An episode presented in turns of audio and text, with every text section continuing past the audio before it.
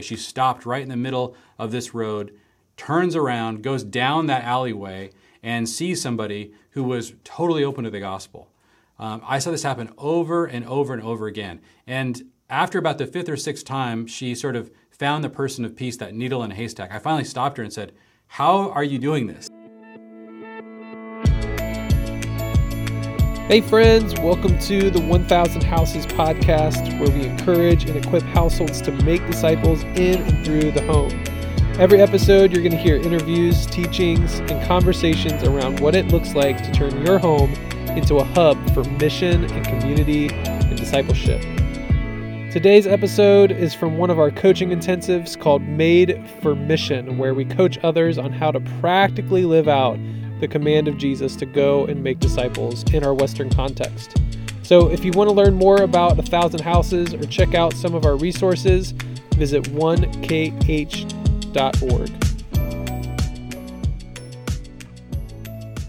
One of the questions that we love to ask people anytime they're starting a new business is what is your unfair advantage? It's because when you get into a business, there are so many competitors that you're going to be working against in so many cases, trying to carve out some kind of place or niche that you could really make money. That if you don't have an unfair advantage, oftentimes it's really hard to be successful. And those unfair advantages in business can be things like, you know, you, you have a huge passion for that, the topic or the area. You have a special connection. You have a new strategy that no one's thought of and that really transforms the way people might get this service or how to build this product. And when we're out there looking for people of peace, we have an unfair advantage. And oftentimes, when people go out to find the person of peace, they do not fully utilize this unfair advantage. And this unfair advantage, we simply call the guidance of the Holy Spirit. This is a powerful thing that we need to really take advantage of. His guidance in our lives as we are looking for those people of peace. There's a couple of verses that always come to mind when I think about the guidance of the Holy Spirit. In Isaiah 30, it says, Whether you turn to the right or to the left, your ears will hear a voice behind you saying, This is the way, walk in it. And I know that that might apply to a lot of different parts of our lives as believers. But man, it's really important that when you are looking for a person of peace and you're walking through crowds of people, that you want to be really dialed into what the Holy Spirit's doing in your heart, uh, in your mind, in your spirit. Another verse that I think about often when it comes to the guidance of the Holy Spirit is what Jesus said to Nicodemus in John chapter 3. He says, The wind blows where it wishes. You hear its sound, but you do not know where it comes from or where it's going. So it, is, so it is with everyone born of the Spirit. There's something unique about being born of the Spirit that's like the wind. In fact, the word spirit in both Greek and Hebrew is, is the word for wind. And so there's a way in which the Spirit moves or works that is really unique, and we need to fully take advantage of His guidance. And so being people who are prepared to listen to and follow the guidance of the Holy Spirit is what we need to talk about.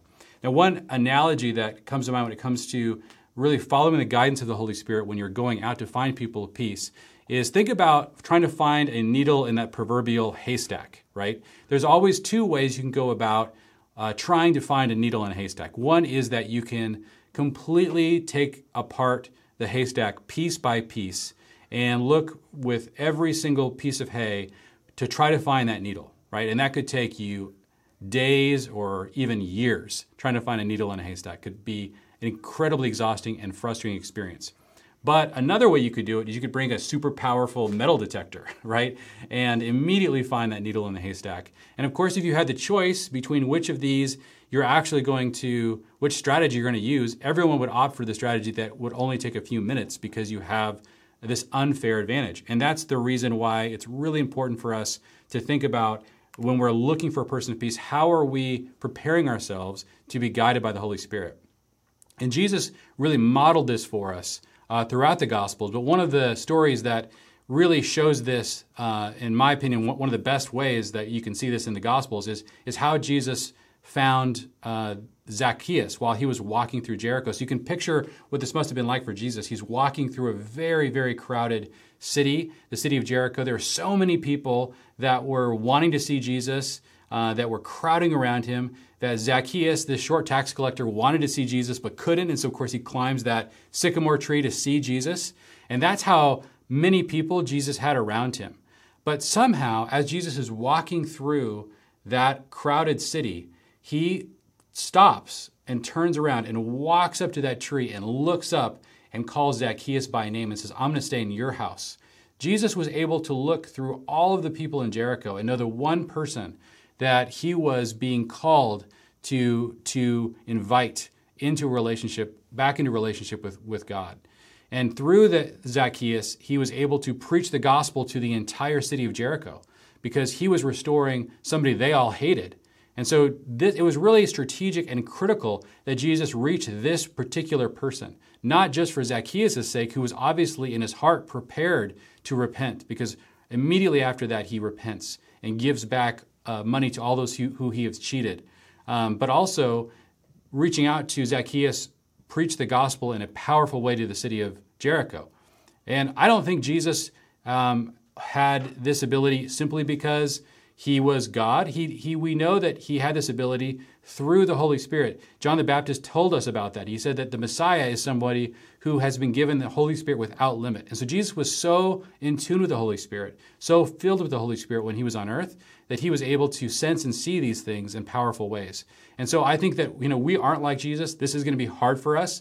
We're going to have to uh, really go through a process similar to the way that Jesus did in order for us to uh, be guided by the Holy Spirit. But it's really important that we don't just settle for sifting through hay. We need to figure out ways to be guided by the Holy Spirit. So, what does this really look like? How do you prepare yourself to go on a treasure hunt guided by the Holy Spirit?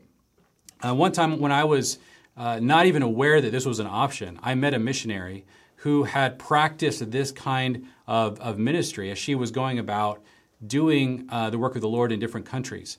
And we were, uh, we were in a country where I was with her and other people who were with her. We would watch as she would walk down the street. I remember one time she literally, we were walking down, we passed an alleyway. She stopped right in the middle of this road, turns around, goes down that alleyway, and sees somebody who was totally open to the gospel.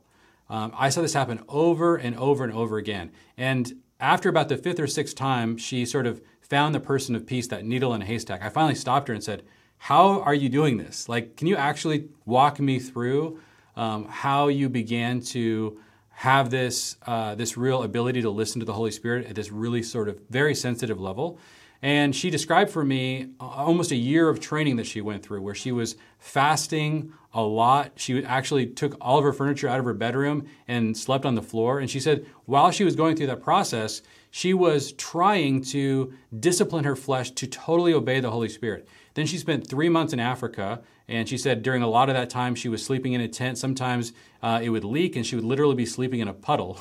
Um, and she was doing all of this, again, to not listen to her flesh, but to live this fasted lifestyle in order to be the most useful uh, for the kingdom so that the Holy Spirit could guide her. And so over time, as she really pushed down the loud voice of her flesh crying out for food or for comfort and really increased the volume of the Holy Spirit in her spirit, she began to become extremely sensitive to how the Spirit was guiding her.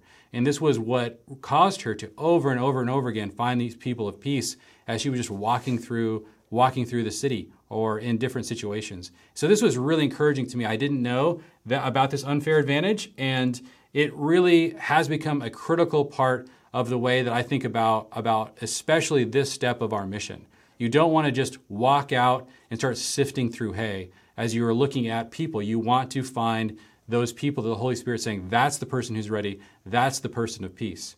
There was a movie that came out recently that was called Eat, Pray, Love, where some person just kind of goes through different, I think, uh, cities in Europe, and she just is kind of enjoying herself in different uh, different restaurants. What we're talking about is not that kind of a, of a missionary journey. We're talking about pray, listen, obey. Those are the steps that really cause you to become very sensitive to the Holy Spirit. Each of those is critical.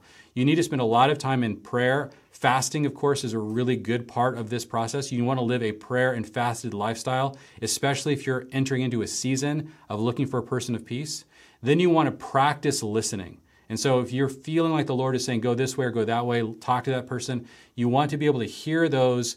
Uh, those intuitions, you want to be able to hear those guidance, that, the guidance of the Holy Spirit, and then you have to obey. So you can begin to differentiate when it's your voice, when it's the flesh, or when it's the Holy Spirit. And so, a simple way to think about this is really carving out specific uh, seasons or even, even very short periods of time as you're practicing this. Two or three days where you're going to be fasting and praying leading up to those two or three days. You'll spend two or three days uh, just seeking for a person of peace. And then you begin to debrief. This is how Jesus was sending his disciples out two by two to literal seasons of searching for the person of peace. But you don't want to just go out again and just talk to the first person, uh, interrupt the first person you see. You want to become com- comfortable with listening to the Holy Spirit, being guided by the Holy Spirit. And that is going to make a huge difference. And as you do that, another thing is going to occur that, that is really unique when you are on this kind of mission. Jesus said at the end of Matthew 28, He said, If you go out to make disciples, I'm going to be with you always. What that means is, as we're on His mission, we're going to experience a different level of intimacy with Him.